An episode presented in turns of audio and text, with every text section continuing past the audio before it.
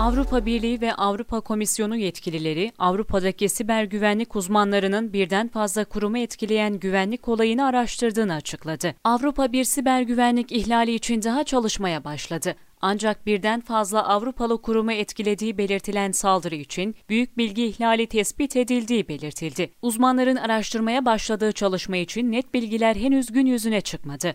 Avrupa Komisyonu sözcüsü de 7-24 takip etme servisi uygulandığını duyurdu. Avrupa Birliği sözcüsü yazılı olarak yaptığı açıklamada Avrupa Komisyonu ve AB kurumları, organları veya ajansları bilgi teknolojileri altyapısında bir güvenlik olayı yaşadı dedi. Avrupa Parlamentosu sözcüsü de bilgi teknolojileri altyapısında olası zafiyetlere dair uyarı aldığını açıkladı. Sözcü, parlamentonun sunucularını zafiyete karşı kontrol etmek ve korumak için acil önlemler alındığını duyurdu. Geçtiğimiz Aralık ayında da Avrupa'daki COVID-19 aşı ve ilaç çalışmaları hackerlar tarafından hedef alınmıştı. Avrupa Komisyonu konuyla ilgili olarak CERT-U ile çalışıyor.